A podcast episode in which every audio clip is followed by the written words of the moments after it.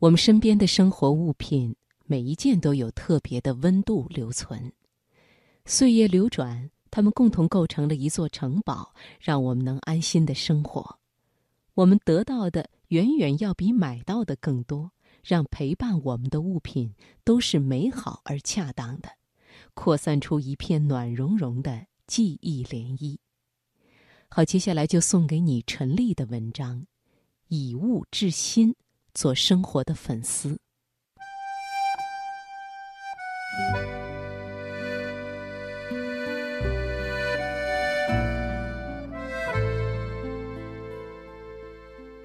奶奶说，在他们的时代，东西坏了，首先想到的不是换一个新的，而是修补。一旦寻觅到一件心仪的物品，总希望能够接纳它进入自己的生命轨迹，天长地久的使用下去。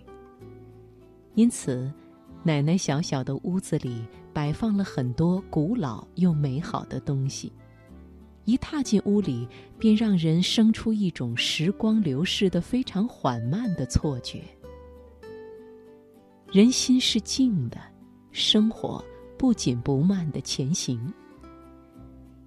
年岁最久远的，要数次卧的角落里那台陈旧的蝴蝶牌脚踏式缝纫机，那是奶奶十九岁嫁给爷爷时的嫁妆。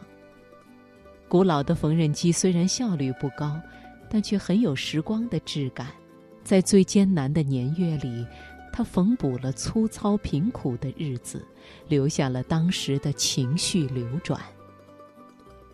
几十年来，奶奶一直悉心的保存它，不单是为了缝新补旧，更是为了留住一份特殊的念想。每天清晨，他都会用抹布轻轻的擦拭缝纫机。一个人孤寂时，他会将缝纫机踩出几下“嘎呀嘎呀”的声响。过去的记忆闻声赶来，把奶奶带回那不忍忘却的遥远时光。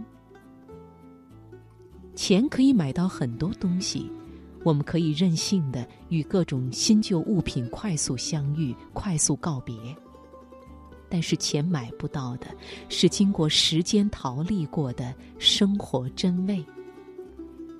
或许是受了奶奶的影响，爸爸也特别喜欢手艺活儿。自我懂事起，就看到爸爸时常提着一个工具箱施展魔法。楼道的灯灭了，奶奶的缝纫机坏了，我的脚踏车罢工了，爸爸只要拿出工具鼓捣一下，就全好了。小时候的我对爸爸的工具箱十分好奇，常常趁爸爸不在家时，偷偷地打开他的箱子观赏。爸爸做事严谨细心。箱子里的东西也井然有序，老虎钳、扳手、螺丝刀、尺子、剪刀、电线、钉子等，这些工具被长时间的使用打磨，有了沧桑复古的痕迹。工具箱承载着爸爸对生活的热爱与追求，有工具箱在的地方，他便可以随时创造出一个只属于他的独立空间。夏日蝉鸣的午后，他在摇转的电风扇下敲敲打打，心无旁骛，做他喜欢的飞机模型，放飞清凉的梦，给小屋定做一个大大的书架，带来一段段美好的阅读时光。还有那些时不时带给我惊喜的玩具，小灯笼、木马、毽子、风筝，在当时不知赢得了街坊孩子们多少艳羡的眼光。日本民艺家河井宽次郎曾经说：“人往往只迷恋物的最终效果，并以为受到物的最终结果感动。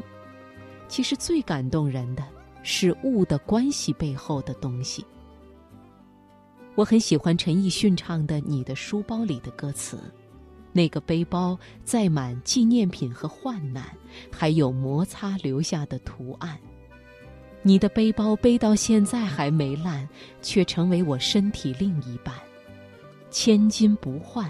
它已熟悉我的汗，它是我肩膀上的指环。十年前妈妈送我的背包，我至今仍在使用。对于别人来说，它不过是一个普普通通的帆布包，但于我而言，它早已变成了生活的日常。每一个磨损的地方、褪色的模样、洗不掉的污渍背后，都是只有我才懂的故事。我背着它走进大学的校门，朝着一座名为未来的城市奔跑。我背着它到处旅行，在罗马的街角看天看人，在神秘的西藏成长或流浪，在天寒地冻的南极拍下企鹅与冰川的剪影。我背着它邂逅了初恋，告别了友人，结下了天南地北的情谊。有人说，人们总是更热爱时间、情感堆砌起来的东西，找到精神层面的满足。如今，我深以为然。这些充满深情的物件，饱含着我们对生活的热爱与思考。与他们相伴，记忆的绳结随时可以打开，让过往的场景如影像般纷至沓来，温暖每一个当下。